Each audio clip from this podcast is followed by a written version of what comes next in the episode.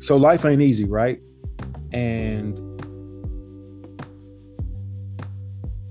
if you've experienced any sort of trauma or you've gone through any sort of variation of story that any person can have in their lives, you've understood conflict or you've come to understand like hardship in any way, you understand like life is not easy.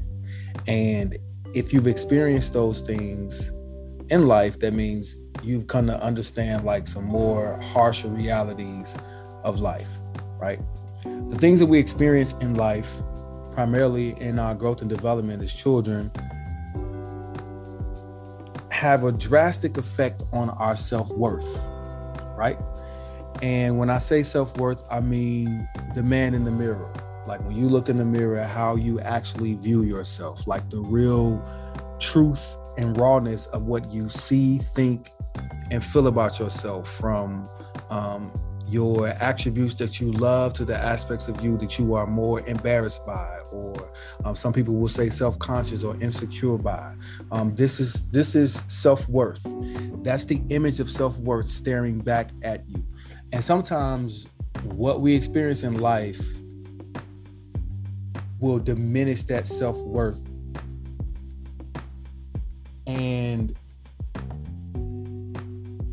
the messed up thing about it is we then have to spend time in our lives building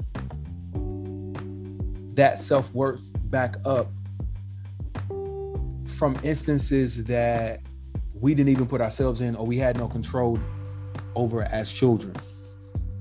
So primarily, most of us have have experienced rejection on some level in our lives, um, especially growing up in the inner city in quote unquote black culture.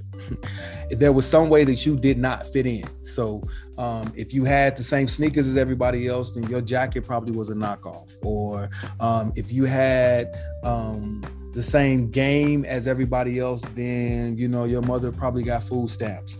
So it was always a, a level of classism in some way.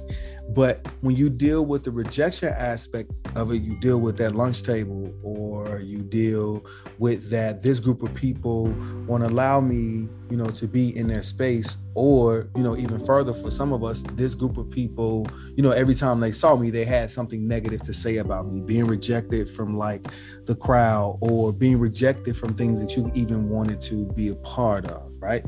So that has a drastic effect on our self-worth. And for some of us, that rejection started in house. So it started with our parents or the people who were supposed to be our guardians to, you know, guard over and facilitate our growth and development. And sometimes having those experiences, um, be it abuse, be it um, the lack of love, sometimes those experiences can steer us in the direction in life that, you know, that man in the mirror is not happy with. But he will never allow himself or herself to be vulnerable enough to say that. So, this is going to start up my self worth series. And I want to tackle a few aspects as it relates to self worth and how it has affected and how it can affect us moving forward.